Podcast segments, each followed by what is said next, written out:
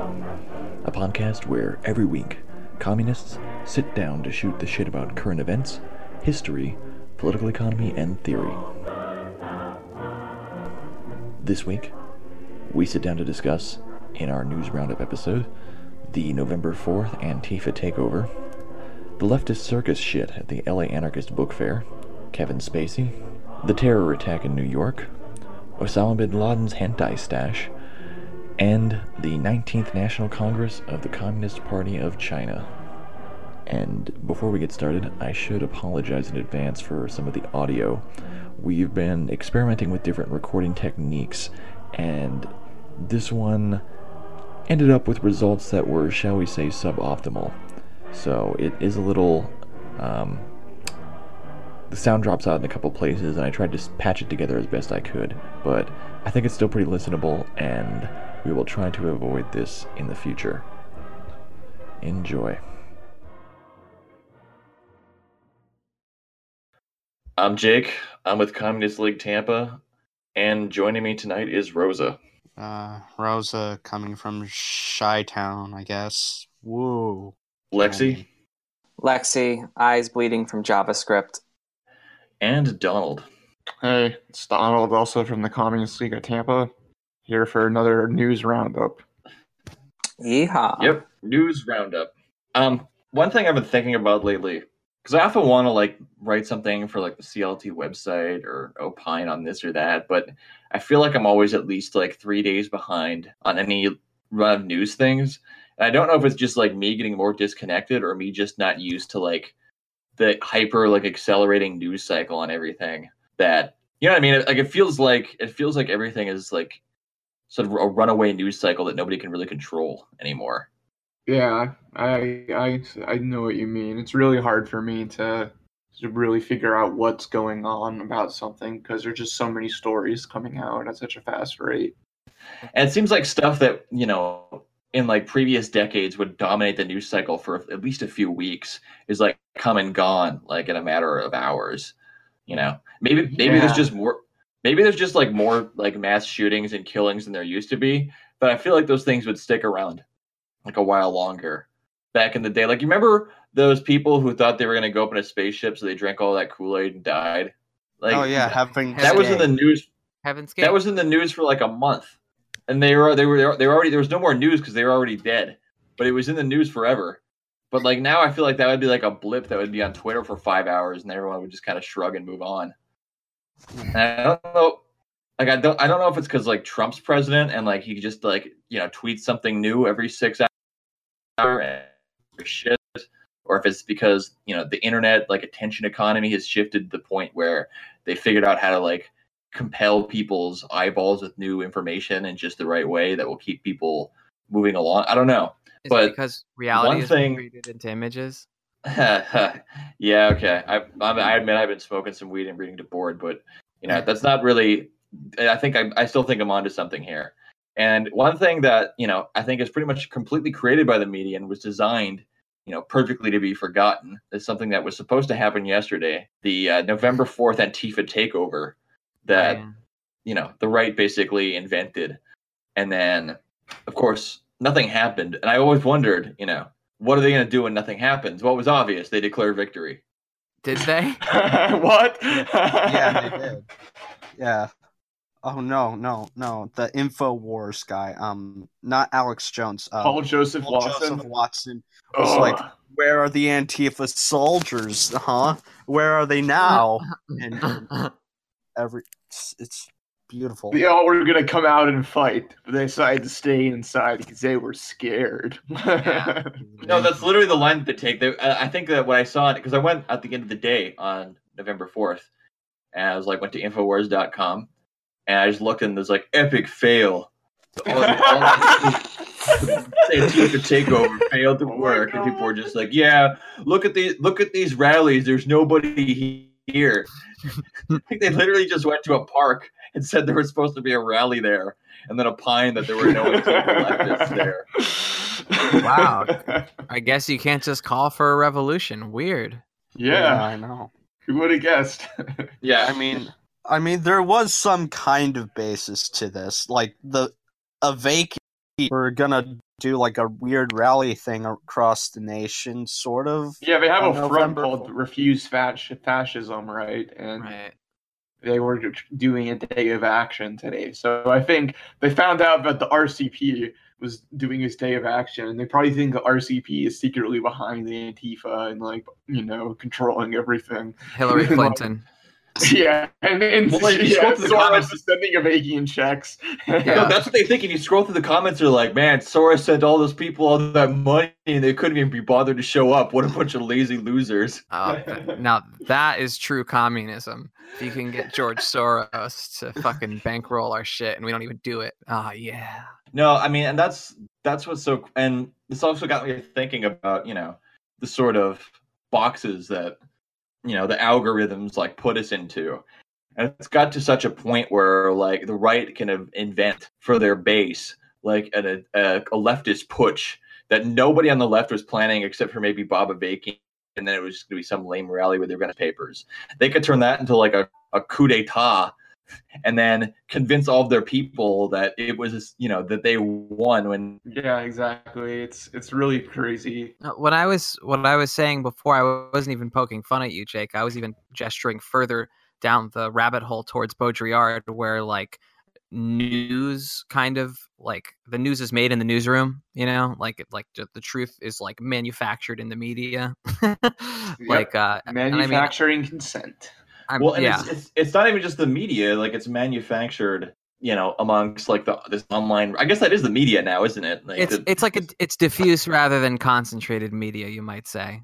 yes. One thing Um, I've that's interesting is how so many people in America really do believe this stuff from Alex Jones oh yeah and i mean without and any that, irony whatsoever. And the thing is, if you if you with look at Alex Jones' not whole thing, well, well, I think it has to do with religion actually, because Alex Jones, like in the end, like it's the the devil is the globalist and the bad guys, and it's all about you know Christian redemption and the kind of wacko Protestant like culture of bottom up like preaching in America totally goes along with you know that what kind of wacko Alex Wow. Jones type stuff. Never really thought of it that way. That's pretty interesting. Because if you're Well, willing to believe in like Christian fundamentalism, you're willing to believe that like the Illuminati runs everything. Yeah. Like that's not that much of a leap in logic. well and yeah and uh, this is that's a good point too because i was gonna i was just about to say before you said that like this is in a sense this isn't new because you know this comes out of the same like conservative chainmail circles that you would see in like the web 1.0 where it'd be like you know uh, people would just send letters about how the left is doing this they're doing that and send us money to f- i mean i guess the, the left does the same thing like moveon.org but this would be based on like the looniest conspiracy theories birtherism all that, that stuff. But it also is kind of connected weirdly to the like huckster culture uh, and like you know sort of the white uh working class or d class elements of like hucksterism like um, amway and like televangelists and this idea that you know they can sort of by altering your like consumptive habits you can find some kind of like redemption whether it's like alex jones's like pro pure water filtration systems and survival seeds or if it's like the you know the miracle water that like they'll, they'll sell on like the christian channel or if it's like the alternate like herbal products that you sell in a pyramid scheme to your friends and like try and make money that way. Like it's all it's all kind of a piece in in a way i think. Did anyone have any other thoughts on this or Yeah, just a Marx quote from the German ideology. Up till now, it has been thought that the growth of the Christian myths during the Roman Empire was possible because printing was not yet invented. Precisely the contrary. The daily press and the telegraph, which in a moment spreads inventions over the whole earth, fabricate more myths in one day than can have formerly been done in a century. I mean, I sort of, I sort of want to make an a weird sort of defense of Alex Jones. Stop! you- Don't go. stop me from doing this. But uh, considering what happened with Kevin Spacey, I think some kind of weird pedophile ring in Hollywood is actually and like within the elites is actually sort of like kind of possible really like uh, No, it's, Incredibly it's positive. definitely true. It's definitely Yeah. real. like yeah, that's what sucks because it, it gives credence to guys like David Icke. Like, No. remember a couple of years ago how they found out about like that how the Tories had like a pedophile ring in like the '80s or whatever. Yeah, yeah. And also also the thing that's like really really weird about the Kevin Spacey thing was that they were making jokes about it on 30 Rock, like Kevin Spacey being a pedophile. And 30 Rock wasn't the only show to do that.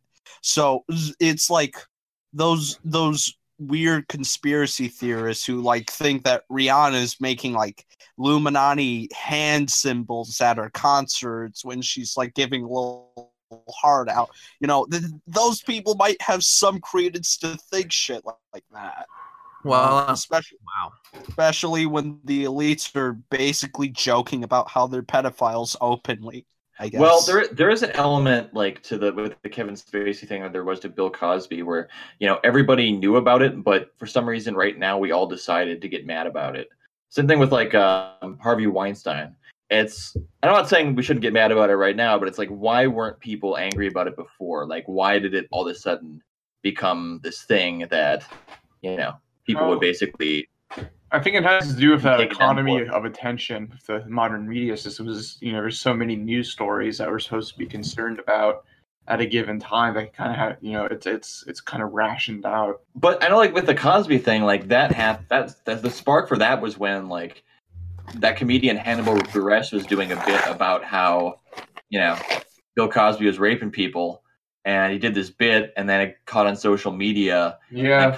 Cosby got taken down, and then All you just- had to do was Google Bill Cosby sexual abuse allegations, and you could find out like, oh shit, yeah, there's there's too But many all of of a sudden- these for it to not be real.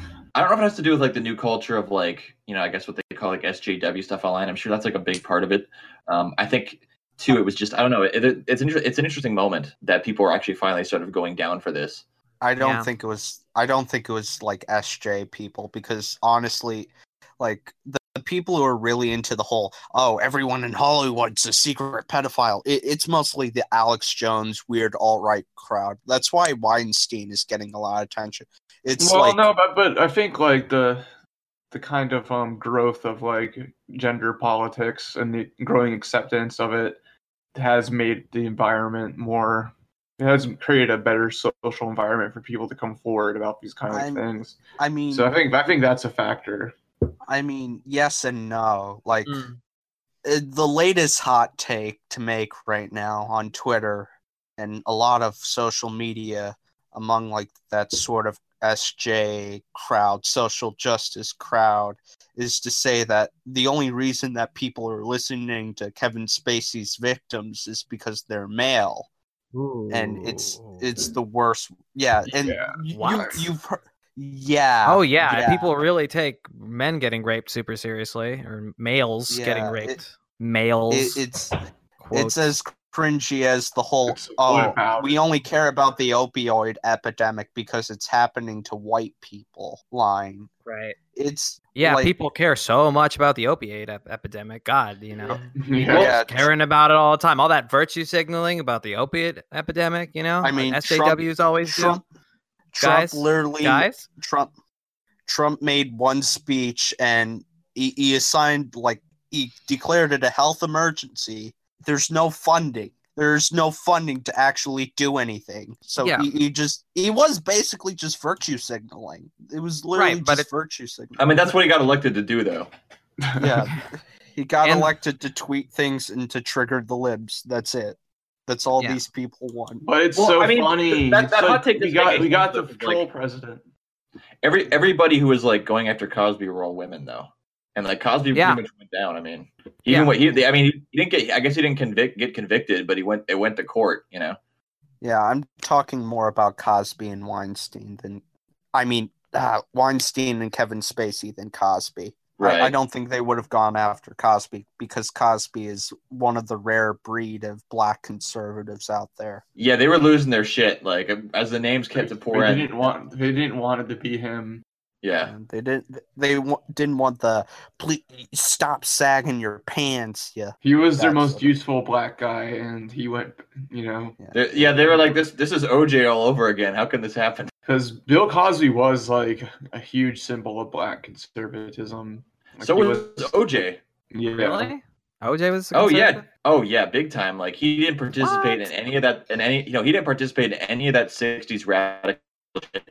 when people when they boycotted the Olympics, he went to the Olympics. Um, yeah, he was he was definitely like he was he was he basically he confessed to be like he didn't think he was himself himself as black. Like he told me, I'm OJ, I'm not black. He was like a stro- like a staunch symbol of like kind of reactionary ath- reactionary black athletes. But anyway, um, is there any other uh, any other thoughts on uh, Kevin Spacey or? Uh...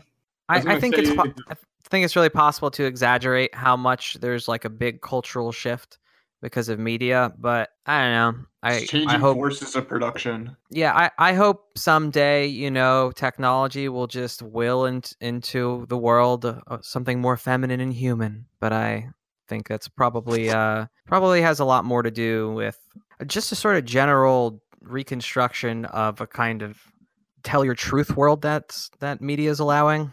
I guess the social relations or whatever. I don't know. Yeah, it's a, it's it's a product of this extremely subjectivist kind of society we live in, where we all are kind of just you know as commodities competing in the marketplace, and we all like construct our own unique identity to sell. But I mean that that has a progressive edge because that means that people that were never gonna tell their story before do start to have a platform. Yeah, it's So- true. It's true. There's your leveling. and I feel like you know, like obviously, like the problems of like you know sexual assault and stuff are kind of endemic in society generally, but I do think there is something unique about Hollywood in that it's a pretty clear example, a pretty stark example of you know a labor market where there's supply like far in excess of demand. You know what I mean? And Well, so not it's only like- that, it's like the model for all labor markets now, the star system. You know, No, you, it's it's true. you have a bunch of losers that are never going to make it and should just quit and go do something else. And you have, you know, a few people that everyone knows their name. Yeah, and there's like a small subset of like other people who just kind of like eke out a living and make way less money than you'd expect them to. Right, right, Um, right, right. There's, you know, circles of indies and uh, has-beens that are still respected. Right. But- um, and that's interesting too, because if you look at Hollywood, like it originally was like a factory system. Like they basically produced movies on an assembly line, more or less, and like directors would work for a single studio and they'd shoot Mm. like multiple movies every year, and they all, you know, they were all kind of shot on similar sets and so forth. It was such an industry that the, the union is literally called calls itself a guild. Yeah, and you know, it, it it was you know it shifted like in you know according to like changes in the marketplace, you know, around the period of neoliberalism, and it's sort of shifting now and like adapting to technology. Like it's it's pretty interesting how that field is pretty concurrent with like other trends in the market generally. Uh, but anyway, so um, I think the next thing I'd like to talk about is um, the uh, LA Anarchist Book Fair was recently attacked by the new Black Panther Party as some of you okay so here's here's what they posted on facebook as some of you may know the book fair today did not go as planned due to a multitude of issues the book fair will continue tomorrow as planned from 12 to 6 p.m alongside Leimert Park Art Walk, the monthly community event organized by Ben Caldwell. Okay. First of all, we acknowledge that we as a collective should have taken more action to connect with the community surrounding Leimert Park, given the recent waves of gentrification in LA, specifically Leimert Park, a primarily black neighborhood we should recognize that the history of anarchism has been perceived as a predominantly white movement, especially in the United States. This was reflected in the makeup of many of the vendors who were either white or white presenting, which resulted in a negative reaction from some of the members within the Leimert Park community. Tensions rose, and especially in response to the disruption, the collective decided that the presence of vendors in the plaza should end. Given the power of white supremacy in the society, we understand that some members of the Leimert Park community would react to such a heavy presence of white, white present slash white presenting people. A space such as an anarchist book fair should act to bring light to anarchists of color, and that anarchism is not and should not be a predominantly white movement. Nonetheless, we understand the complex politics of visibility that was at work today was something that we did not carefully consider. We hope that tomorrow's book fair and upcoming book fairs will address these issues further. Um, and just for again for perspective, basically, they got kicked out by the new Black Panther Party and not some like random uprising of local community members. Yeah, the the basically the anti-Semitic, patriarchal, like hyper nationalist New Black Panther Party that's completely disowned by the actual surviving members of the Black Panther Party. But Like, um, This this was this sounds like it was written by like a neoliberal PR agency. yeah, yeah, it sounds like a PR our statement, and it's just written by the state fuck the system anarchists. well, like the one thing that I heard from anarchists that made me were like, "Well, we should have we should have organized and you know mobilized the community before we you know had our book fair there." But it's just like, when the fuck have you people ever actually organized the community? Like, what are you talking about? like, not only that, but it's as, like as if the new Black Panthers represent the com- quote unquote community. oh, that's Jesus Christ. bad. Like Yeah, they that's- couldn't they couldn't just say some anti-Semitic fascists larping as black nationalists, actual black nationalists, co- uh, like commie bashed us out of a public park. Like you, you can't even expect anarchists to be that direct. That they want to put on kid gloves for the new Black Panther Well, Party. It's because in the United States they think that racism equals fascism, and people don't understand that black people can be racist against other non-white people and can still have reactionary beliefs. And so the idea of black fascists just doesn't make sense to a lot of like US leftists. It's like, Yeah. wait, black fascist, but fascism is racism and but it's like Right. like it goes to show how like I actually Jay Sakai of all people has an interesting article where he talks about like third world fascism and how fascism is like not necessarily a white concept and can be adapted to all cultures around the world. Yeah, I don't know what else to call like anti-Semitic. Like I, I know that there is, you know, a kind of sad, you know, tradition in black nationalism to claim that, you know, the Jews were specifically responsible. But that stuff really absolves greater whiteness of a lot of its sins by pinning it all on greater whiteness's traditional inner enemy. I mean, yeah, it goes back to this sort of weird part of discourse that has popped up around around like anarchists and left in in the left in general, like the idea that if if you're white, you you can't criticize like weird black nationalists who ha- are openly anti-Semitic and homophobic because you're white, and and that's basically just making fun of black people. So by prox, so just by that alone, you're racist. Yeah, it's the whole idea. It's you gotta stay in your lane. It's not your issue to talk about because it's it's not your identity. The thing, the thing is, like, it pops up so rarely that no one really points it out often. So, you know, you're like a situation like this. You know, it would be really helpful if someone like pointed it out, like, hey. These guys, they're they're anti-Semitic and homophobic. You know, it, it would have been helpful to point that out, but no one did that. No, no one who was in their lane did that. Didn't No, they like whine about some primos on that post instead of being Yeah, like, yeah, let me let me let me, Oh, yeah. let me read a little more of this actually because they address that in the statement too. And also, yeah, this is basically um like uh, you know uh, HR department speak, which is kind of like all that it kind of is all like social justice stuff if you think about it. Yeah, but they're anarchists. They're not supposed to be caught Well, in Lexi, you gotta realize, of like, so much- bureaucratic logic. So much of this social justice stuff is just from anarchism, which is just like individualist liberalism. Yeah, but do you know what there used to be like a you know, something of like a nihilist or, you know, labor anarchist tradition that was at the very least non-respectable if nothing else. And th- th- it's just really interesting to see anarchists like bend over backwards to be gentle with fascists.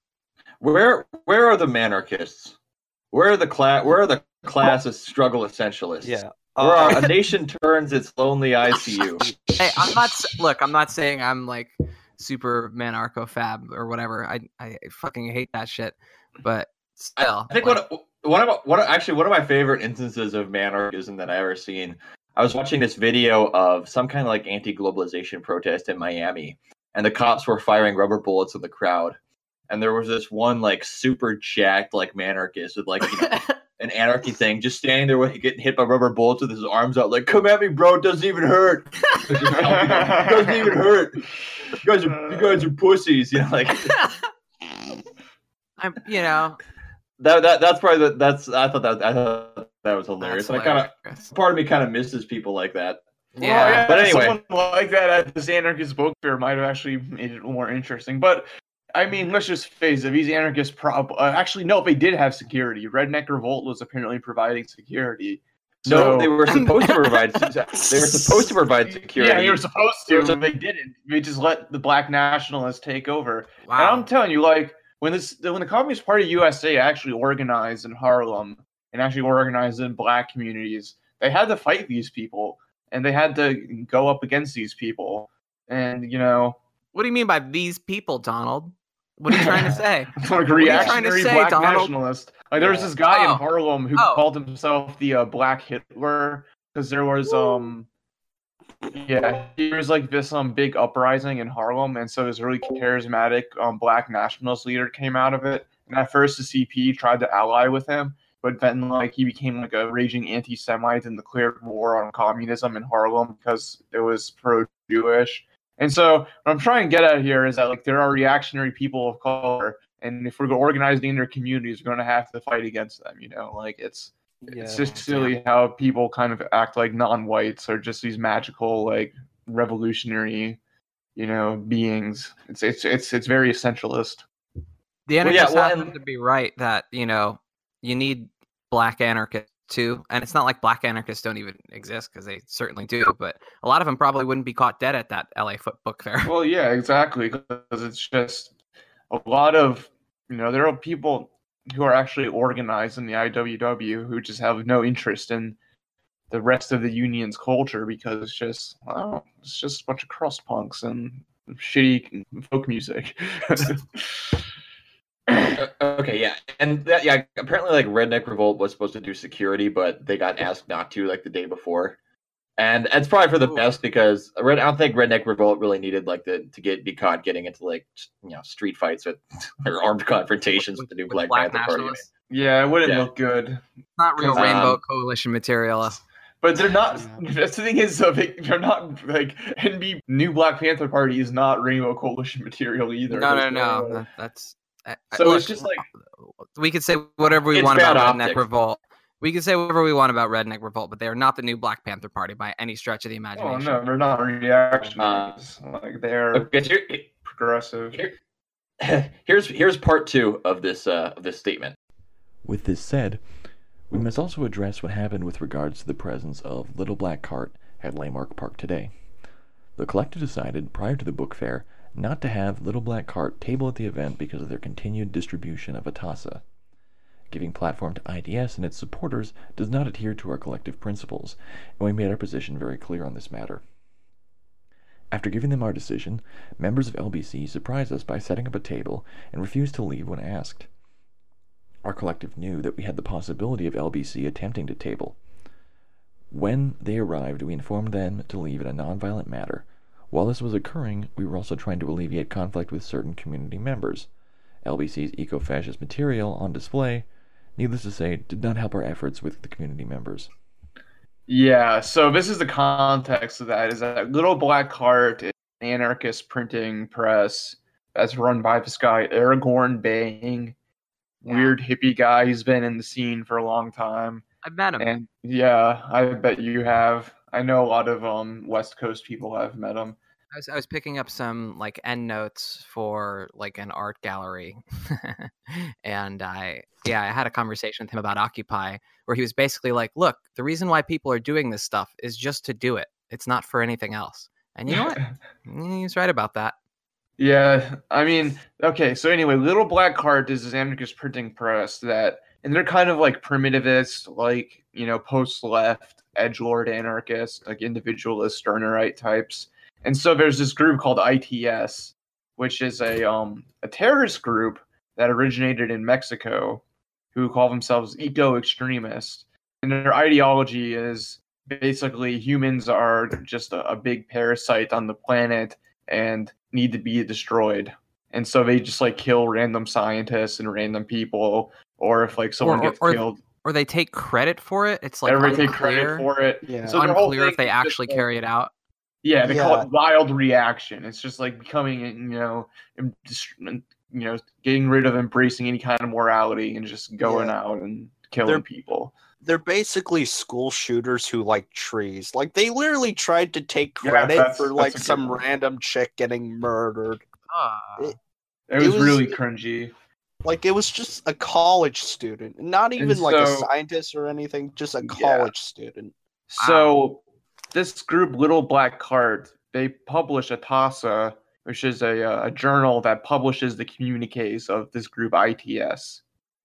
And so there's a lot of um debate about you know Atassa, what they believe in, if they're actually promoting ITS's stuff, and if they are, why would that make them any better than fascists? Because these ITS people are bad, obviously, and you know it's like why why does this these Atassa people you know why, why do they insist so much on people reading this stuff? And Honestly, so there's all yeah. these and honestly, I I come down on like the side of like I just don't care because like I think that like really transgressive and edgy stuff should be out there for people to see, but I don't think that there has anything to do with liberation or anything like right, but I mean, I think these they probably are right. Like knowing who's behind Atassa, like that dude probably gets his rocks off on Stacy killing for Gaia. Yeah. yeah. that's the problem is that like yeah, there's very much the possibility that these you know these people do Yeah. actually think that this stuff is legit. And then they use their scene cred to s- spread, you know, literal like femicide thing, like Yeah. uh, uh, you know, as as part of you know general misanthropy. But And we using, kind of- using we- that space opened up by misanthropy. And yeah. Well, uh, once like you open up scene- that space of misanthropy, any kind of reactionary ideology can really come Yeah. in. I mean, was was Elliot Rogers a primo? Primo? Like d- these are legit questions to ask at this point. Well, I No. think I was think, just I unleashing think, his bloom. I think some primos are still um not necessarily misanthropes, but Yeah. there is a trend. There's a trend of anarcho primitivism into just going to pure misanthropism, and I think these ITS people kind of um resemble that. Yeah. I'll tell you what, if we were running that event, like we just sent Redneck Revolt over to say to him, Atassa, we're a tossing you out of here. Yeah, I would've I would. a I very don't nice blame you. communique. I, I understand your feelings about the environment. I get sad about the environment too. But you know what's that you know what's interesting? They were they were firmer with Atassa than they were with the new Black Panther Party. They didn't write them Yeah. a communique like, I understand your feelings, but I don't think killing women is okay. You know, like yeah. they didn't do that. Well, and and it's interesting too because the, the the um some of the pro Atassa people were commenting on their uh, Facebook post, and they were like, you know, most of the people at ITS are actually uh, Hispanic. Um, why are you marginalizing? Why are you uh, marginalizing people of color? And you know, basically just trying to use like that same logic that they used. Oh my uh, god. yeah. Oh, I- God. I was- I I was mean, just- They're they are a Mexican group. They're they're Mexican. It- Yeah, you're you're, you're name is- silencing you're silencing anarchist people of color by not uh, acknowledging Atassa. yeah, By not acknowledging ITS. Yeah. And uh uh, God, I just I just don't like Atassa and ITS. It's not my thing. You know, I don't even think it's like interesting as far as like edgy like you know transgressive like edge lord culture goes. Just you got to No. read Uncle I think- Ted for that shit. I'd rather Uncle, just listen Uncle to Ted black is. I would actually I would actually suggest reading it just to like dissuade people from Primo shit because they they basically tear into like people like Z- Zerzan and and company for being basically green liberals like they're Rousseauians who like fetishize native people. Yeah, they actually go after Zerzan and say he's not Yeah. hard line enough. He's not. Har- they are basically green liberals. They're like weird Rousseauians who like just fetishize native peoples, and when they don't live up to their weird liberal standards, they get all pissy about it. Yeah, like, they're just left Malthusians. Well, I think yeah, in the whole Atassa debate, I feel like the other side, the anti-Atassa anarchists, are like not much smarter than the other side. I hate to say it, like even though I, I think mean- Atassa is just reactionary garbage, and the, I think primitivism in general is reactionary garbage. Like the the the people on the other side just kind of come off as like trying to like uh, you call yourself an anarchist. That means Oh, yeah. no, and and but you're trying to like make these strict rules about what kind of content is allowed to be published and talked about and shared. You know, Yeah. They're really just like hillbots with black flags. Well, they, they have to see. They have to label it eco-fascism in order to account for it. and but it's- ITS is not fascism. It's like Right. fascism. It's not a mass movement and not fascism. Like Well, right, but party, like you know, if we're gonna That's call more them, fa- that's more Right. properly fascist. Like, like yeah. I guess you know, like what- ITS doesn't write about like how Jews are, you know, merchants or whatever. I mean, I guess there could. They are definitely reactionary in a sense that they appeal to this sort of tradition, like sort of like native, Oh yeah, native Mexican I'm not saying they're tradition, not reactionary. tradition. but like the reactionary, almost like traditionalists are. They're kind of like even further right to Evola if you think about it. Like they kind of are just too. I don't know. Fascism is too modernist for them, you know.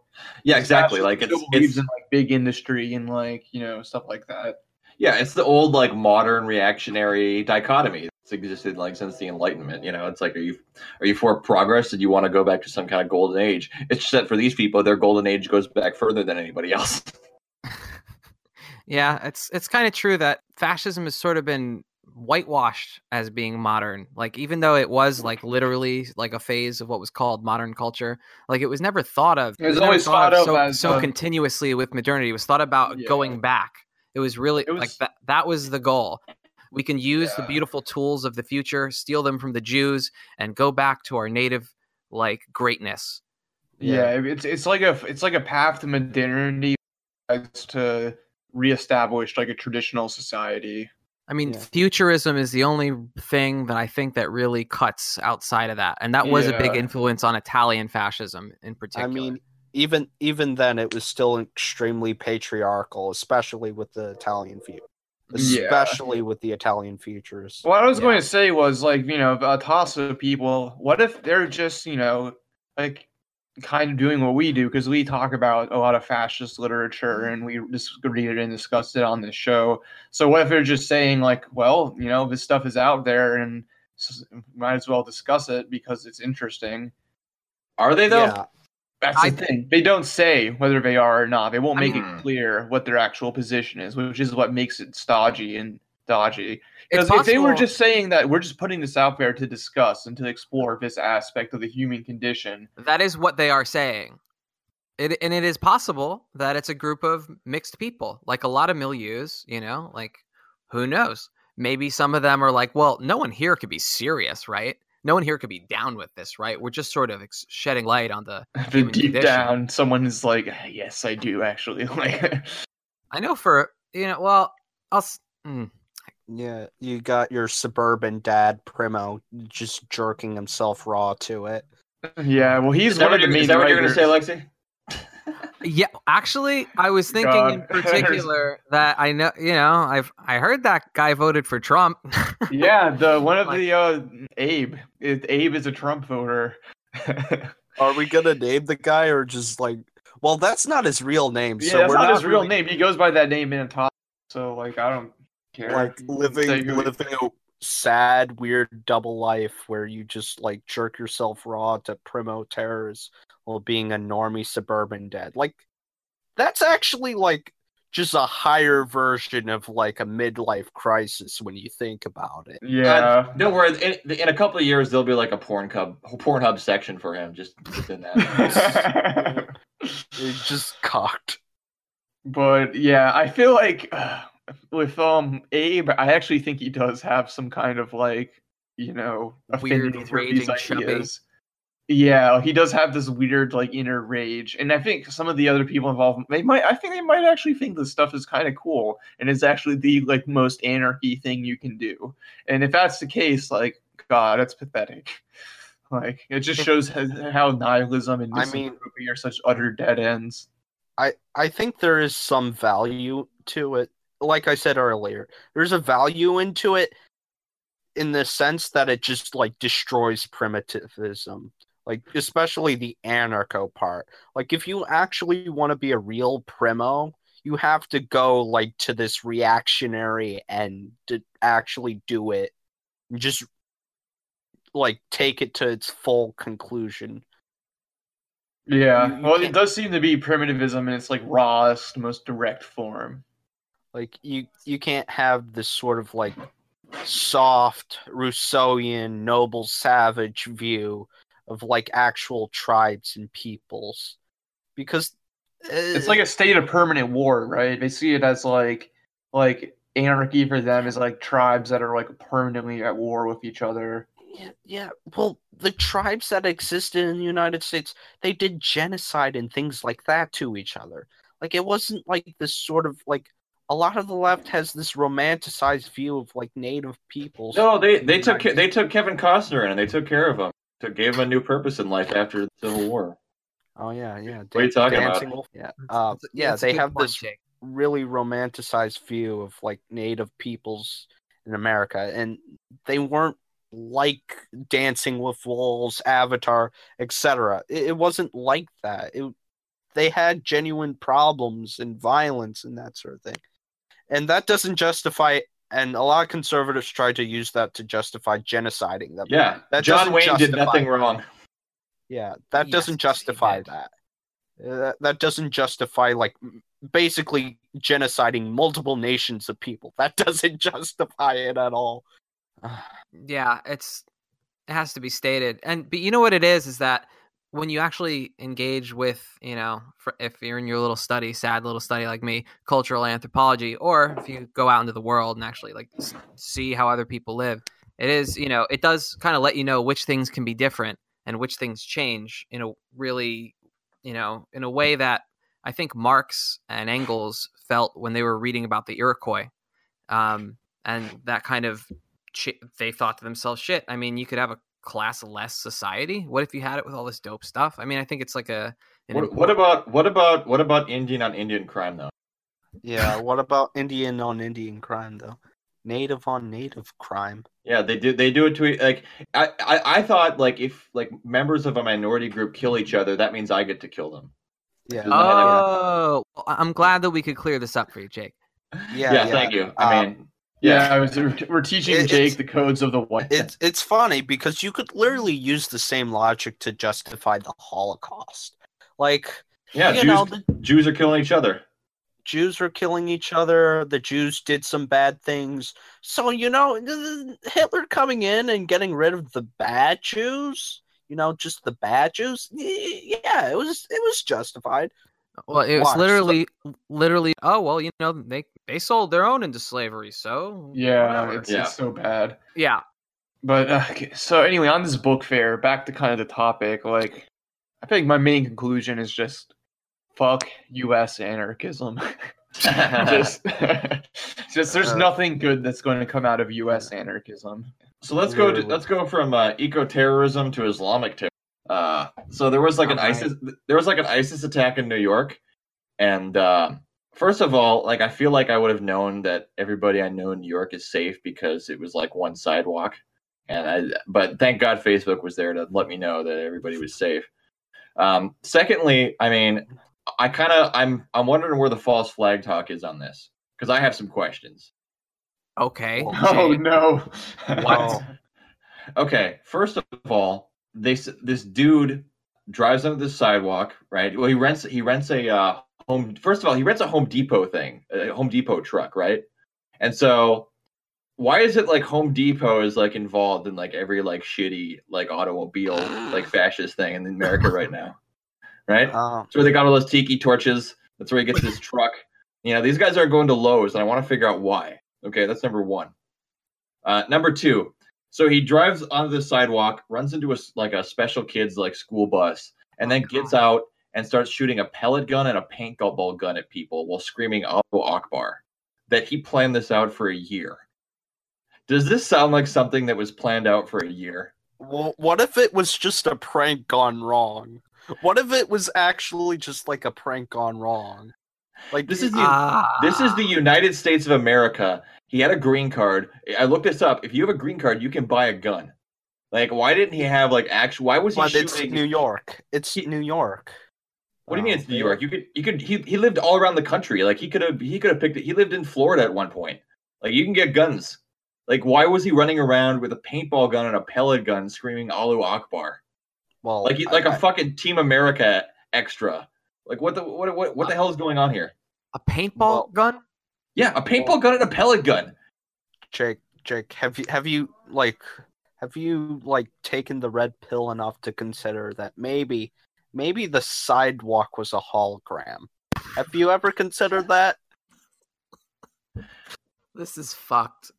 No, no, I'm serious though. Like, what was he doing? Like, why? I mean, this guy, and they're trying to basically say he's a terrorist, but I actually think, I actually think this dude is mentally ill, because, o- Or What's the on here. difference, really? What's or or he's like because that because terrorism, you know, ascribed to Islamic fundamentalism is an ideology. Like, so this guy's either a terrorist or now this guy's either mentally ill or he's like the biggest moron on the planet. Because I mean, you don't really have to have ISIS connections to claim to be a part of ISIS. You Right. know, it it's kind of like Occupy or Black Lives. Uh, oh my God, I, I realize how bad that. all, you- all you're saying is no, the, is the that thought. Finish all you're that saying thought. is the hashtag dynamic. You're not saying the, I, the hashtag it. dynamic. Okay. Okay. Uh, yeah, the hashtag dynamic.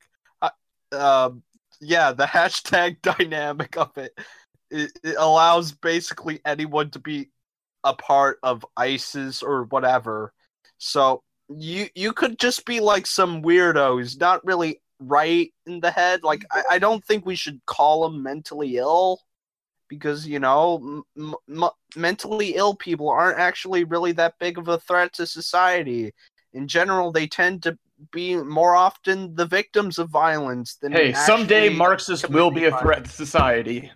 yeah I I mean, I mean, here's the thing too. Was that this guy's plan?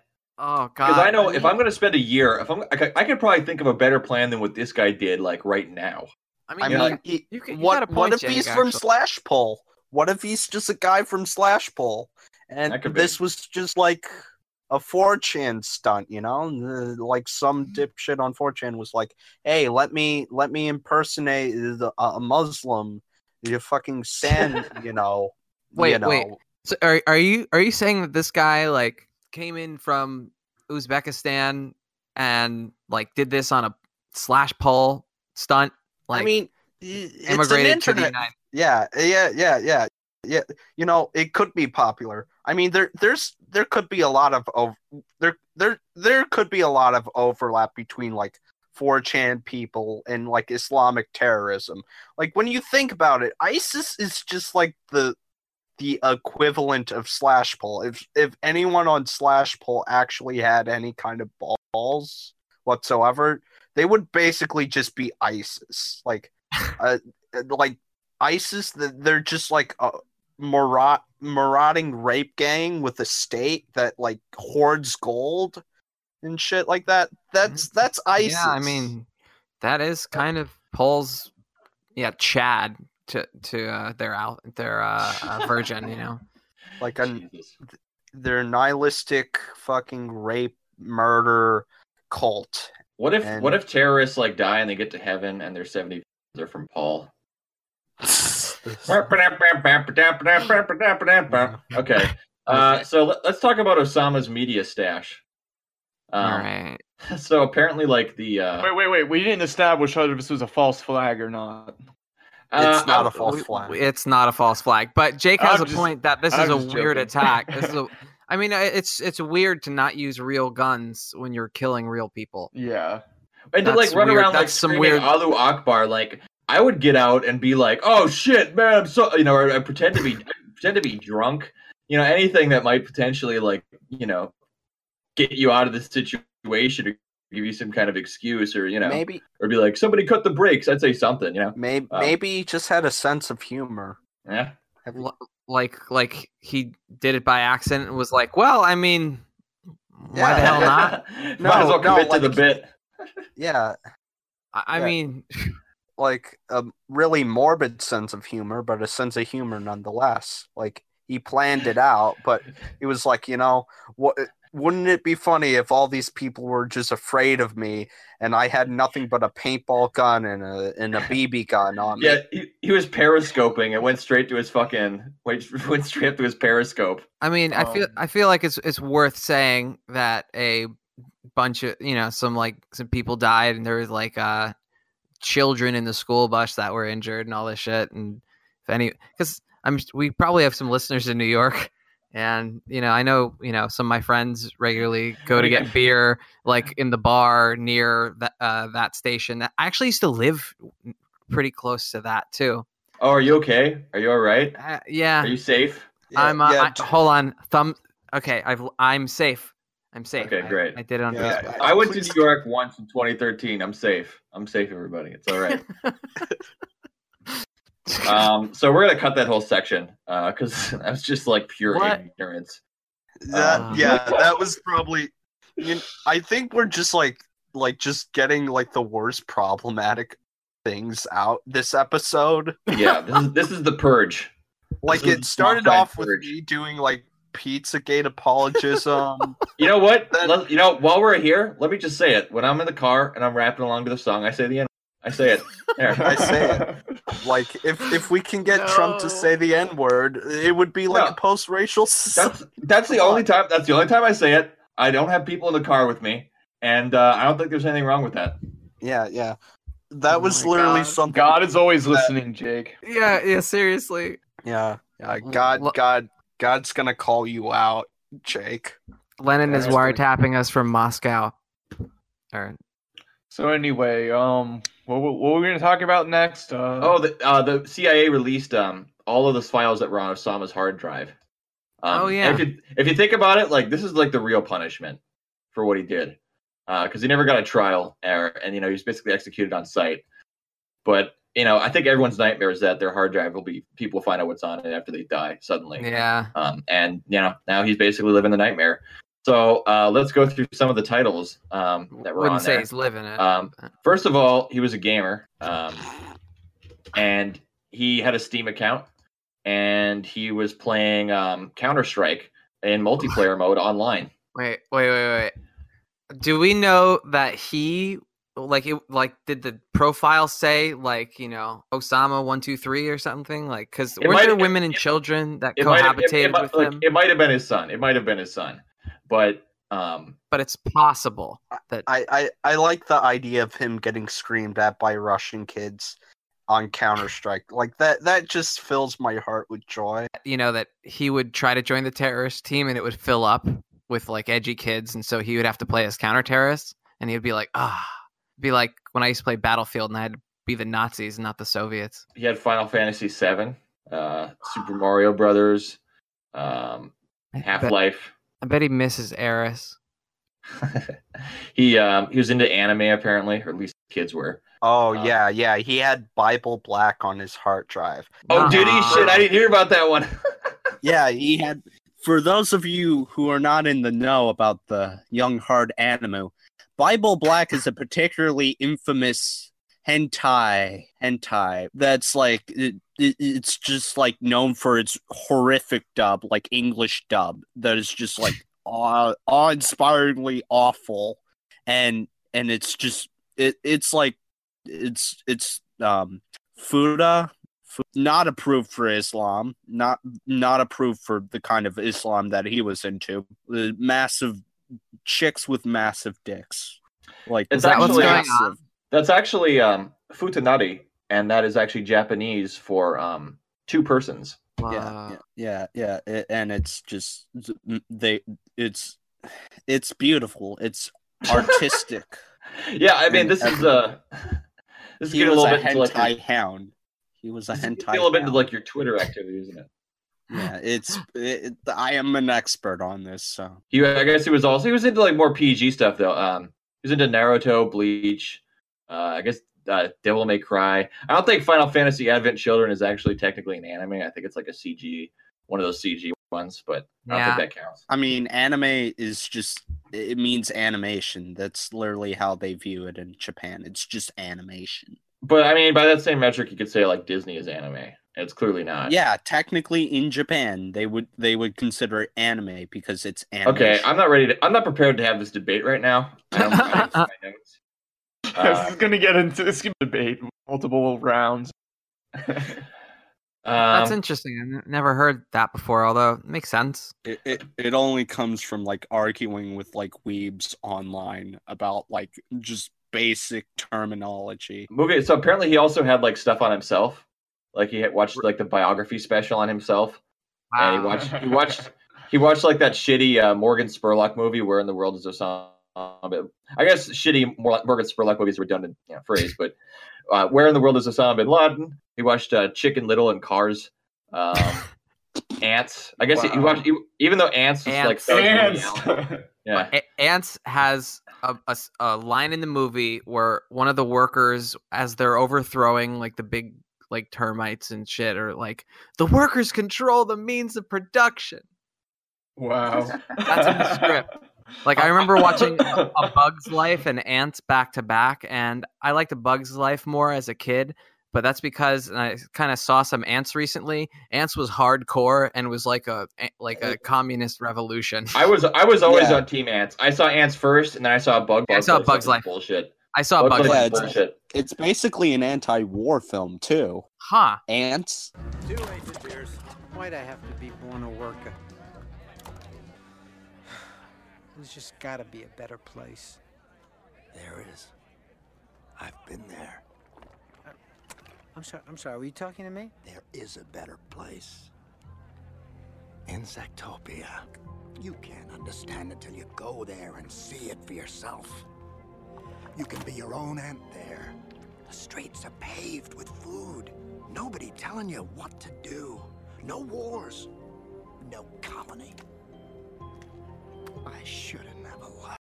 Yeah, yeah, they have like a scene where they just get decimated, and it's just the ant, the ant protagonist just walking through like uh, just dead bodies everywhere. It's really surreal. And it has it, it has scenes where Woody Allen and Sylvester Stallone are acting together in a scene. Yeah, Wow. Think I can that. see I can see why I didn't like this as a kid, but I have to watch it in full now, not Yeah, just it- YouTube clips. I think. I mean, honestly, if we do commentary track episode, that's number one. yeah. All right. but Woody Allen though, Woody Allen though, well, we Or can rip was it on a guy doing an impression of Woody Allen? that Woody Allen Well, got paid Woody for. Allen is always doing an impression of Woody Allen, but Yeah. Well, hey, all, all I'm saying, listeners, if you want if you want us to do commentary tracks, that would be a good Patreon thing. That's all I'm saying. yeah. So set up a Patreon for us and then give us money. Yeah, please give us money. We're literally all poor. Literally, all of us are poor here. Yeah, I ain't getting paid for this shit. Yeah, I mean, yeah, I mean, uh, you know, we need we really rely on your dog to sit here and argue about anime and ants and uh, eco-fascists. Like that's that's premium content that you can't get anywhere else. Usually it's about Hey. Lenin and And Dugin. A or portion, a portion, a portion of the proceeds will go to Jerry's kids. Um, yeah, yeah. not a very big Yeah, portion, but and like, by and by Jerry's kids, we mean Communist League Tampa. Yeah, yeah, we're going to do fu- fan dubs of all your favorite hentais, all of them, all five of them. Oh my god. Yeah. Um, okay, so uh, what else was it? I think let me see. I guess he was into Tom and Jerry crochet videos.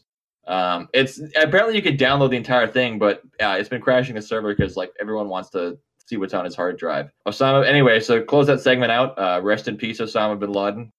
Um, most of those people in those Oh towers. wait, wait, were- wait, wait! Before No, we, before Soviet we, Afghanistan was best Afghanistan. Whoa. Wait, oh wait, yeah, oh yeah, no, yeah. Fuck ha- you, dude. Fuck you, dude, for that shit.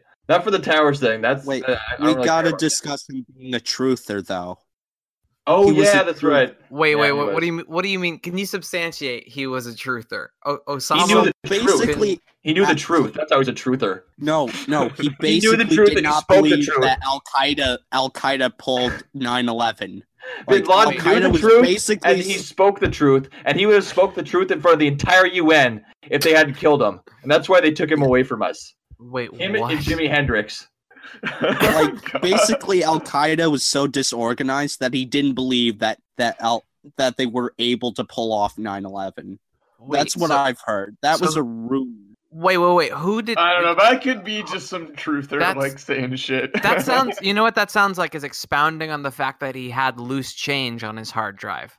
Yeah. He had loose change on his hard drive. Yeah, he was he was sitting there watching it with like a bowl of popcorn. Maybe they're onto something here. I mean, that looks fake.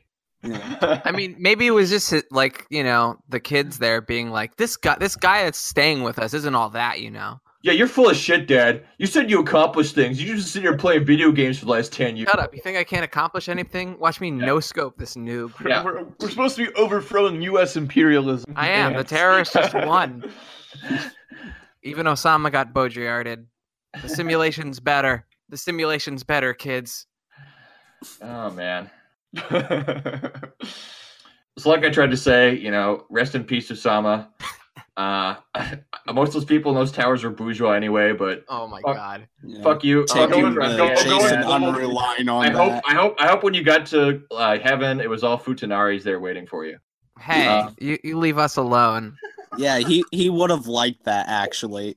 I know that's what I'm saying. Like he, Based said, on his he, hard he was able, he's able to be himself there, which I don't think he was ever was anywhere Yeah. else. In, You in know? He heaven, had good And taste in that's hentai. that's the real that's the real tragedy of 9/11. If you think about it. is that Osama bin Laden didn't win the war against U.S. imperialism and establish global transliberation. No, Yeah. yeah. Well, no, more just that you know, he, he- you know, he was fighting for a cause that you know, counter to who he was deep down, and uh, that's sad. Sad.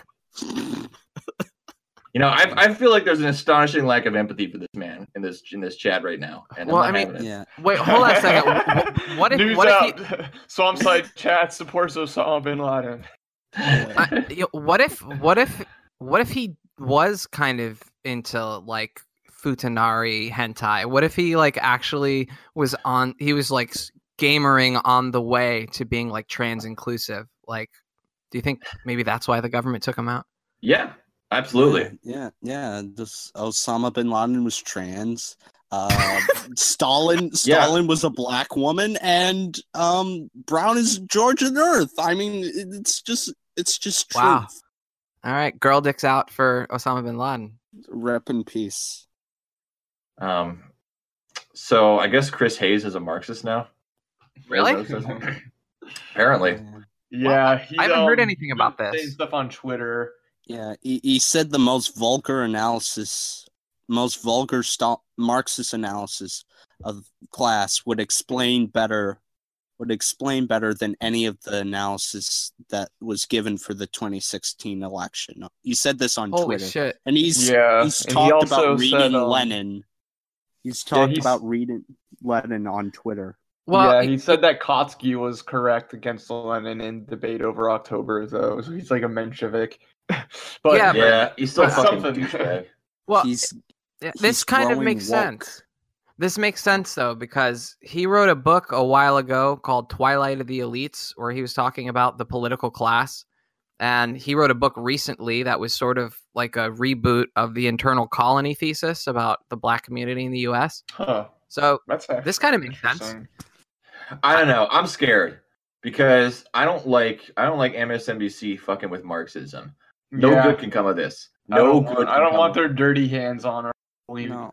on our holy I'm Marxism. looking at the man in the mirror. I I actually remember ta- like just seeing Jehu rant about like how the elites are using Marxism to like try and understand society. Like they they know they know Marxism is correct. They know Uh, Marx is correct, but uh, they, they just don't want to admit it. Some of them actually do admit it. Yep. But I think with Chris Hayes, he's really just like the, as left wing as MSNBC gets, possibly. And apparently that's gotten to the point. I guess you know the, the Overton window, as you know, as problematic as that term can be, it kind of has moved to the left so much that now you can have a Kautskyist on MSNBC, which you know I'm not going to um, complain about it. Oh, I am. I am. This fuck. This is not. I'm telling you, no good can come of this. All right. No, MSNBC no, no. is shit. It's always been shit. It will always be oh, shit. Oh yeah, it's gonna be shit, but, we can we can explain to the masses why it's shit and They're gonna- them they're listen gonna- to they're us gonna- instead. But They're gonna Rachel Maddow's misrepresent mad. I'm telling you. Rachel Maddow is mad, and Really? and the Clinton. Uh, ooh, Well, not- delicious. not i it would be nice i'm, I'm just sort of joking but the, the, you know probably Peter Daou or someone like that is mad about this. They're they're mad. I mean any any kind of talk of class just just like sends like clintonites into a rage. Yeah. so so th- this is this is like yeah this is the kind of victory that we get in 21st century politics you know?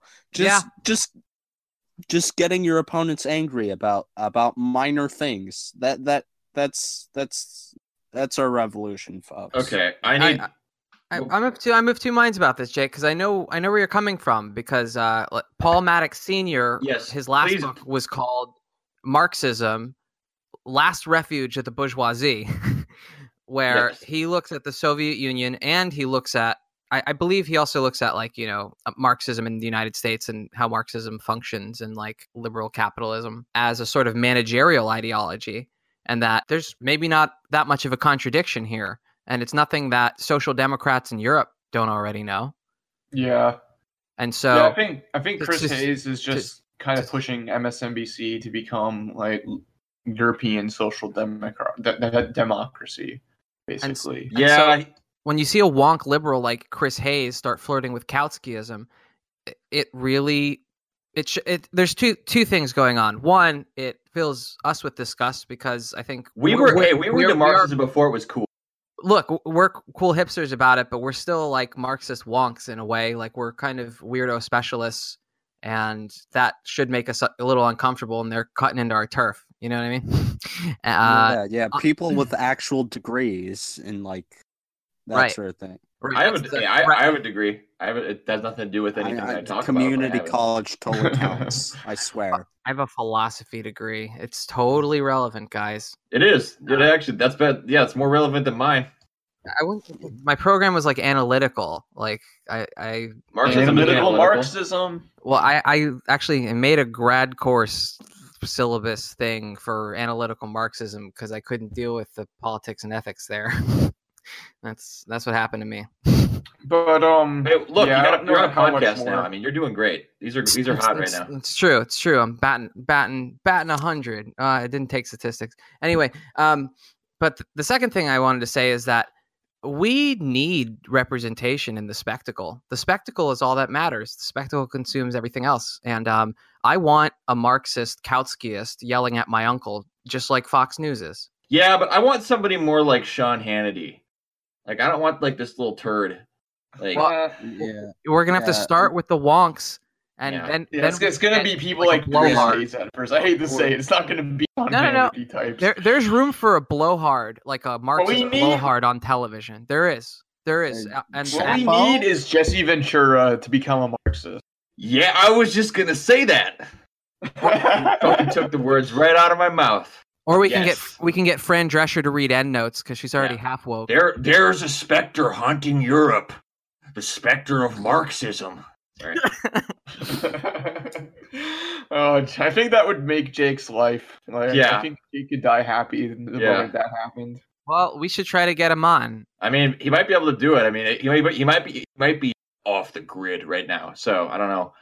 Um, Yeah, I know that he's uh he he broke with Alex Jones because Alex Jones is supporting Trump and Ventura doesn't like Trump, Yeah. rightfully so, of Well- course. well, and, and Jones has stopped being interesting at all and just become like just a shill for the government. when he at least like used to, used to be able to go on Alex Jones and hear like Lyndon LaRouche talk about the impending nuclear war, but now it's just like social justice warriors are protesting for trans bathrooms and boring. and uh, And- Trump is like, really great. We need to su- support our president. He I- a deep state. Yeah, I get I that mean, shit occasionally Breitbart. it still, occasionally he still goes with the false flag thing, but it's like, who's doing the false flag now? Is is the new world order or deep what? what? state. No, it's the deep state. They're you know they're, they're out to get Trump. They want to Obama, Obama is in a bunker two miles from the White House. He's got 60 staff there ready to take command. Like, yeah.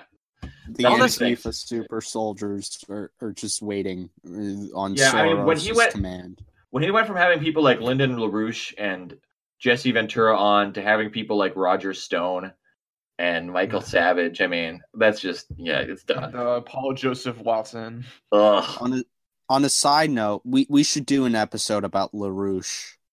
Okay. Um, So, so, uh, anything more on Chris Hayes being a Marxist? I mean, I think it's just you know it's just a sign of the times. You know, Look, the, we, le- the left is more visible now, but it's you know it's fucking Kautskyism. You, you know, the last Yeah, Chris Hayes isn't defending the Bolsheviks. He's not the, calling for revolution. It's it's the Jacobin and Chapo and just the least yeah. the least I mean, offensive people. What pisses me off is that people call like me a Kautskyite when like it's just you know people call us Kautskyists when it's just it's not true. We don't like side with I mean, Kautsky Donald, you just- you just gotta embrace the meme at this point. Like we I've do actually it. take a bit from Kautsky. Well, we do, but we take a bit from a lot of people.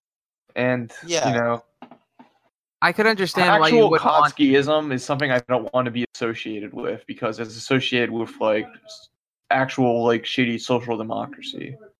I Yes, mean, I think Le- Leninism has a problem too. I don't know if you know what it is, but it also has an associational problem. I'll let you guess. Mustache. Yeah, Yeah. but there's also Trotsky. There's other associations there. For I ninety nine percent of people, I Leninism is maybe mustache. like maybe this is off a chance. This is more like an off, like sort of off the cuff statement. But I think maybe his theory of of ultra imperialism or over imperialism or whatever it's called might be more accurate description of imperialism today than Lenin's because Kautsky describes like imperialism, a state of an imperialism where the imperial powers are basically more or less united in like a weird sort of cartel situation. That's more of imperialism today than than like Lenin's description as the highest state of capitalism. Uh, that's Which a whole is- other episode. But yeah, he was a I'm- big apologist for colonialism, though, and so that Lenin. Uh, that was Bernstein. More That was Oh, Bernstein. oh, is that right? Pardon me. Wrong. Yeah, yeah. People often get Bernstein and Kautsky's arguments Am- confused. Although I- I do recall um, Mike Macnair editing a book of Kautsky on colonialism Oh, yeah, with a I own it. introduction. I've read it all. Okay. Yeah, it's So what what does he have to say about colonialism? um Kautsky. He just criticized. He's actually for the right of self determination. Like that's actually where it comes from. Is Kautsky.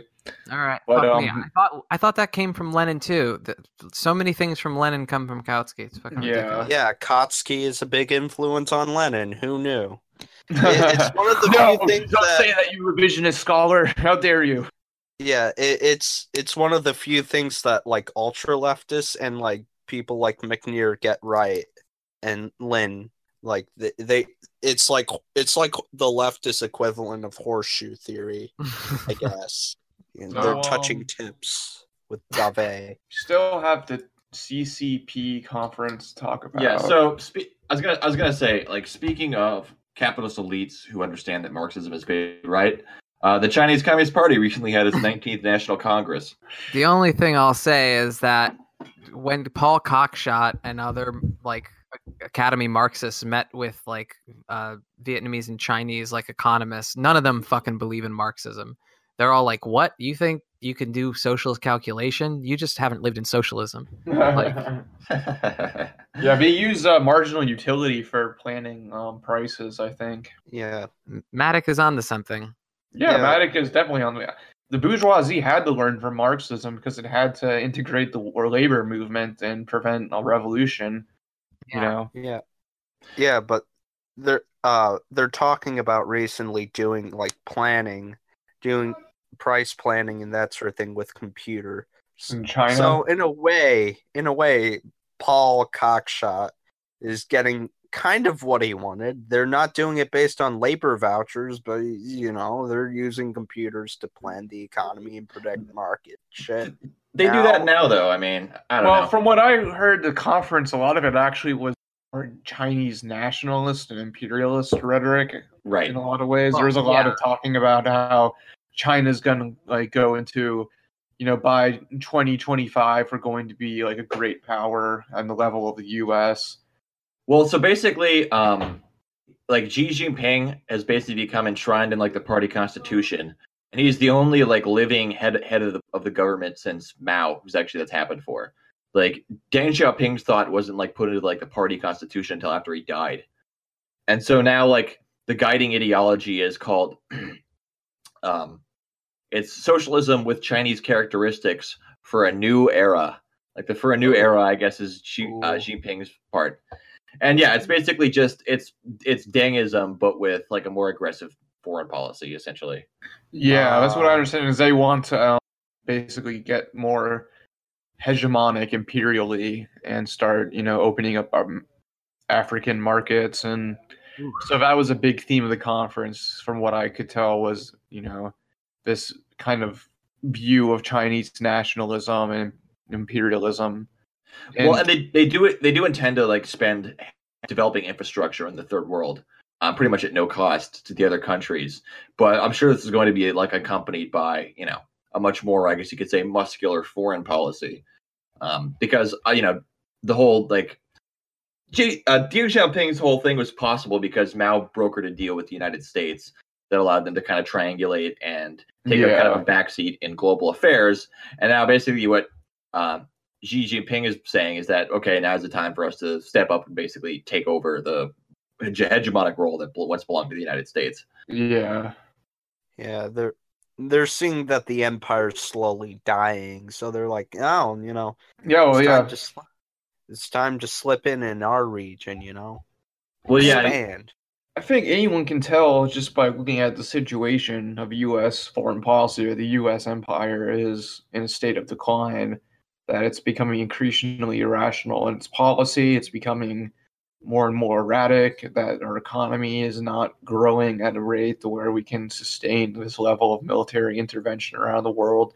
And so I think that, um, yeah, the Chinese are headed to be the next big world power, possibly. I mean, to be fair, they've been saying that in the 50s. That's what MacArthur thought.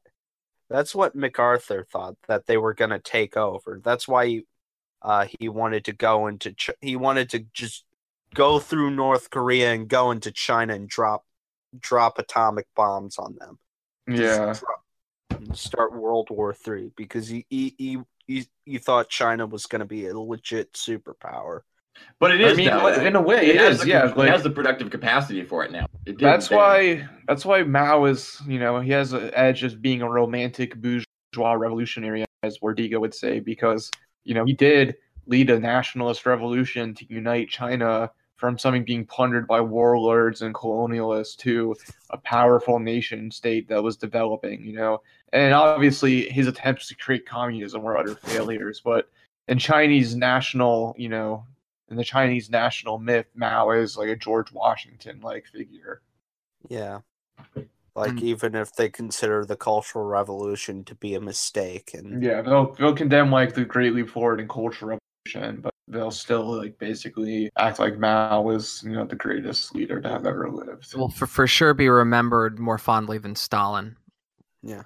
Which was, you know, like Which is kind of stupid because he wasn't much better. no, but like yeah, it's it's an I don't know, it's an interesting legacy. It's, you know, fucked up from a communist perspective because this class collaborationist who in, industrialized and created a like I don't know, for like some anti-imperialist purposes, like, you know, some like there's there's some kind of appealing things about, you know, what Mao is trying to do. And then to have it turn into this huge literally capitalist behemoth that's now going to plunder Africa. It's such a thorough transformation from, you know, like something into its opposite. but it does prove a point, which is that the third world can industrialize, and that it it is possible for a country to triangulate itself in the world market in a way to where it can become an industrial superpower. But it needs it needs something to triangulate itself with, though. That's thing. Yeah, that's like China. China had a unique like historical opportunity because of the Cold War, Yeah. essentially. well, that's what I'm saying. Is there's no like teleological wave as its development happens. It's not like you can just like open markets and it happens. Like it's based off of like specific historical contingencies. And China was able to find the contingency where it could basically go from, you know, you know, a, a country that was just completely backwards to, you know, what it is today, which is very impressive from a technological standpoint. Yeah, Yeah. I think you can tremen- there's tremendous think- human I mean- cost involved. Yeah, but I think like you can you can Yeah, but- respect. Hold on, I'm saying like you can respect the capitalist innovations of technology, and just you know, and just or you know, you don't have to support capitalism to at least respect like a lot of the innovations and Yeah. technological wonders that are created. Like, Like, it's Well- amazing that Stalin went to space. Okay, that's true. It's amazing that what it is amazing. the Stalin didn't go to space. well, I mean Stalin himself went one of to the space. great one of the great ironies of history, 20th century history, is basically that communists made it possible for capitalism to exist in like third world nations like, yeah, like Vietnam, much. China, by liberating them from imperialism. Mhm. That's that's It Yeah. kind of stings Where- in a way. Yeah, Where- where's sing. our thank? sh- Where's no one says thank you either. No one's no one says thank you. Like you know, Yeah, I mean, we touched on this in the Tick 10 episode, how kind of the, I the did. Russian Revolution in the end kind of had more to do with decolonization than communism. And building capitalism. yeah. Oh, yeah, um, but d- d- building Oh, capitalism. did I literally say the same thing that I did in the Ticton episode? Well, No, it's- not Sorry. exactly. It's important to reiterate though because it's uh, the cunning of history. it's, it's the best, Yeah. one of the best examples of of uh, it's one of the best examples and something that us as you know communists should be thinking about.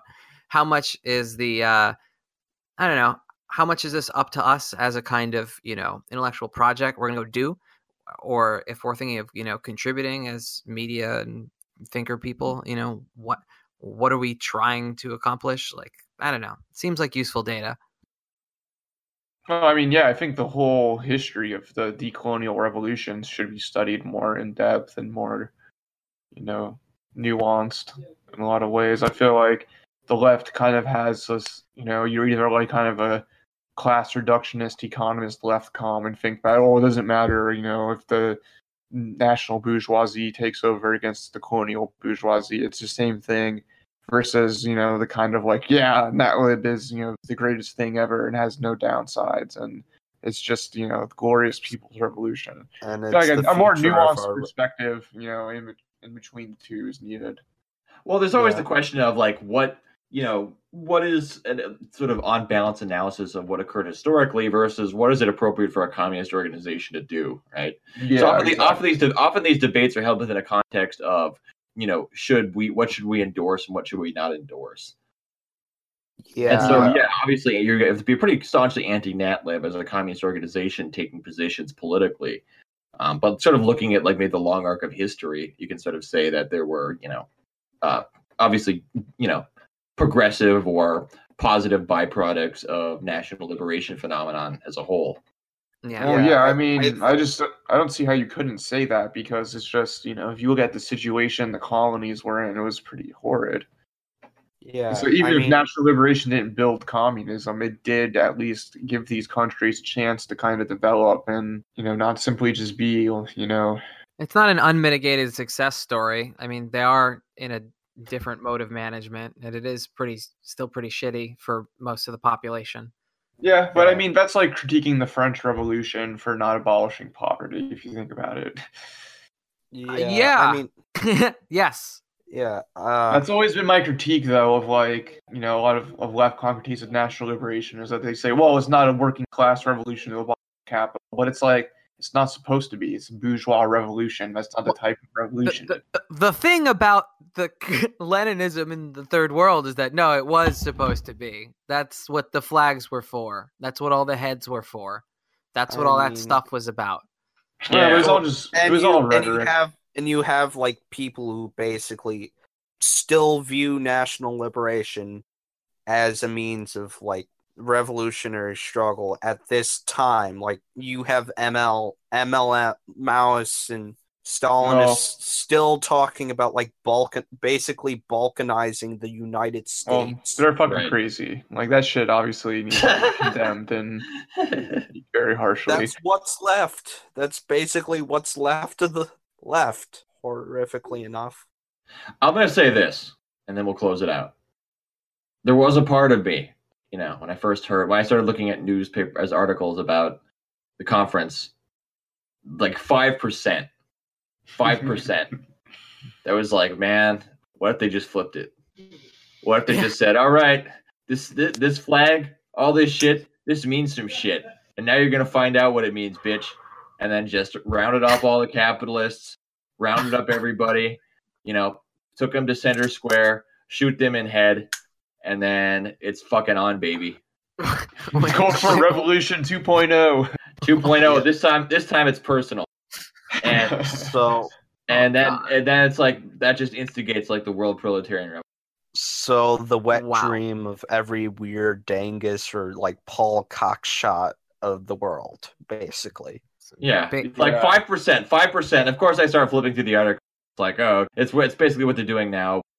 But what's interesting is that they don't actually completely abandon. Like, the communist rhetoric. Like they're they're basically strengthening like Xi Jinping is basically strengthening the party's like political hegemony over the economy. Well, Yeah. it's kind it's kind of like America with liberalism, you know. Every there's every all the politics of America is colored by this sort of Lockean liberalism. No matter where it's coming from, no matter how reactionary and opposed to it it may be, like literally American Stalinist. fascists American fascists literally talk in the language of like freedom of speech. They- Yeah. They, they, appeal to it. Same with even the left. You, you know, Yeah. you got anarchists who also do that. It, it's weird. Well, it's a strange fig. It's like a strange fig leaf to continue to wear, even at this point, where there's like this lip service paid to socialism, and the you know they're still nominally named the Communist Party, but Well, Yeah. I think what a lot of these third world elites, you know, the third world anti-colonial elites, what they saw attractive in communism was a state-planned economy as a protectionist measure to industrialize the country. That's really what the appeal of communism was. but you, the whole I mean, Soviet, but they are they are model. industrialized now, though. Like why? Yeah. Oh yeah, and there's a reason why people went with it. Like But why are they still with it? Is what I'm trying to puzzle out. Huh. Yeah, I think it's. I think there probably is an ideological factor. There's just a question of like, how the hell would we actually change things if we wanted to? I think the there's just a general like wave at the party elites have become kind of turned into a a very you know tight cast almost like thing in society. Well, there's no better way to prevent communism than, than to be like, you already have it. It's this is Yeah. socialism. That's, yeah, that's an interesting point. Um, but he is basically like root, trying to like they are they have been pretty like high profile and pretty far reaching like corrupt anti corruption campaigns, and you know there is still kind of like this. I mean, obviously, if you look at like what Xi Jinping thought is, it's basically just like, yeah, we need to have like a foreign policy with with you know more weapons and shit. Um, but it's and it's interesting that it's still kind of cloaked in in this you know with these kind of overtures towards Marxist rhetoric. And I'm still Yeah. I'm not entirely sure what that means, but maybe I don't understand enough about the Chinese system It- to be able to say well, so. It's it's basically like with all empires, I guess. It's like they have this sort of like founding ideology that they just uh, cling to, no matter how many changes, no matter how society the the empire changes, they still go back to it because it's like sort of a founding mythology. It could be that they maybe it's cling a on to. Factor of habit. Yeah, it's a I- factor of habit. Just think about how much liberalism as an ideology overall has changed. Like just from like Locke and you know from Locke, the the framers of the Constitution, through Lincoln, FDR, JFK, uh, Bill Clinton, Obama. Just think of how much it's changed and how diverse Anglo American liberalism has become in terms of like ide- ideological differences within the school of thought and how far removed it is from like Locke, just Locke and company, and like sort yeah, of Yeah, but in the end, what it all has in common is that it affirms the market as the ultimate thing. yeah, Like all liberalism does come back to like the market in the end. yeah. Yeah, there's still something there, but for the most part, it's changed a great deal. Hmm. Yeah, and I mean Marxism for instance, and not I mean not obviously for all Chinese people, but for the Chinese government is a science of developing the productive forces. I Yeah, think that's, that's that's simply what Marxism has become. Is that Yeah, has it's- become a like it's like a sociological like science to guide China to develop its productive forces, become a great power. Yeah, and it's also sort of a weird authoritarian bludgeon against resistance to the state. yeah, state. it gives it gives people a reason to fight and die for the state as well. yeah, it, it Because to allows have a state, you have to be able to have an army, and have an army, people have willing to fight and die. And so you do need like a, a, a cohesive ideology that you know keeps it all together. The remnants of Stalinism allows them to just bludgeon like labor strikes and that sort of thing that have happened throughout China. It's beautiful in a way. This is ex- this is explored really well in uh, Comrade Detective, that show on like Amazon, where Great they show. they constantly are invoking, you know, communist reasons to be cops and communist reasons to, you know, have very, you know, conservative morality in a lot Yeah. of ways. And um like, you know, one of the characters like turns in his parents for becoming like, you know, intellectuals and for like or getting really into commodities and fucking and like, you know, not being good communists. And there's Yeah. also like uh I don't know. There's also this great moment where you know one of them, one of the cops, is just like, "Calm down." You know, when I get frustrated, I just think to myself, you know, what would Lenin do? Yes. to myself. yes. What would Lenin do? Ask myself all the time. It's bullshit! Gregor! Gregor, relax. This is not helping the situation. And whenever I get frustrated, I just think, what would Lenin do? Gregor. What would Lenin do? What would Lenin do? What would Lenin do? What would Lenin do? What would Lenin do? What would Lenin do? Lenin would fuck him up! Gregor! That's it for this week. If you'd like to support the show, you can create a Patreon account for us and then put money in it. Um, or if you want, you could just give us a like on Facebook, share our shit, leave us a review on iTunes. So until next time, keep your keep your boots clean, your feet out of the swamp, and your head in the revolutionary clouds of tomorrow.